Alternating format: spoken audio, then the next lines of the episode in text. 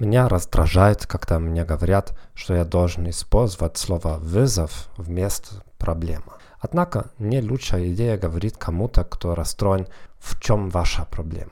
Почему? Это создает разделение между вами и мной. И мало кто хочет признать, что у него есть проблемы. Особенно в некоторых культурах. Лучше скажите, что случилось, могу ли я помочь. Если вас спросят, в чем проблема, вы можете ответить, это не проблема, это просто то, что мне нужно обсудить. Мы можем поговорить,